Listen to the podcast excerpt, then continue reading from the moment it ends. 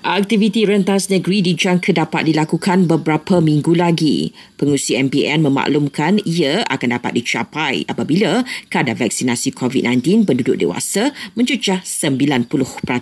Rentas negeri itu bersandarkan pada data di mana kadar vaksinasi sudah meningkat hampir 90%. Kalau dimaklumkan tadi kemungkinan dalam bulan Oktober sama ada pada peringkat awal atau selewat-lewatnya pada pertengahan bulan Oktober.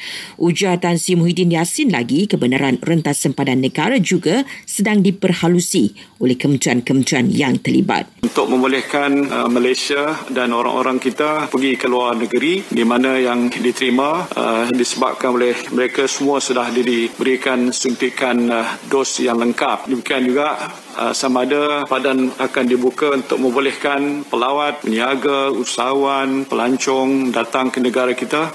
Kesemua cadangan akan dibincangkan dengan Perdana Menteri Datuk Seri Ismail Sabri Yaakob yang bakal mengumumkan keputusan dalam masa terdekat.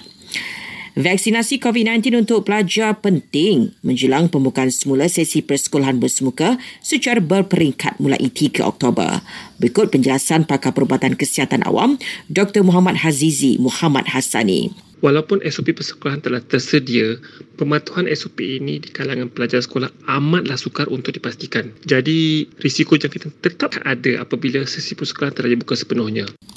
Eh, menurut Kementerian Pendidikan, setakat ini, hanya sebilangan kecil pelajar di negara ini enggan menerima suntikan vaksin COVID-19.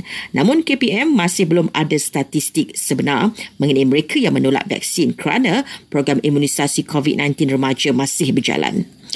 Di Kota Tinggi Johor, lelaki dikompon RM5,000 gara-gara melanggar perintah kuarantin di rumah selepas dikesan keluar ke kedai.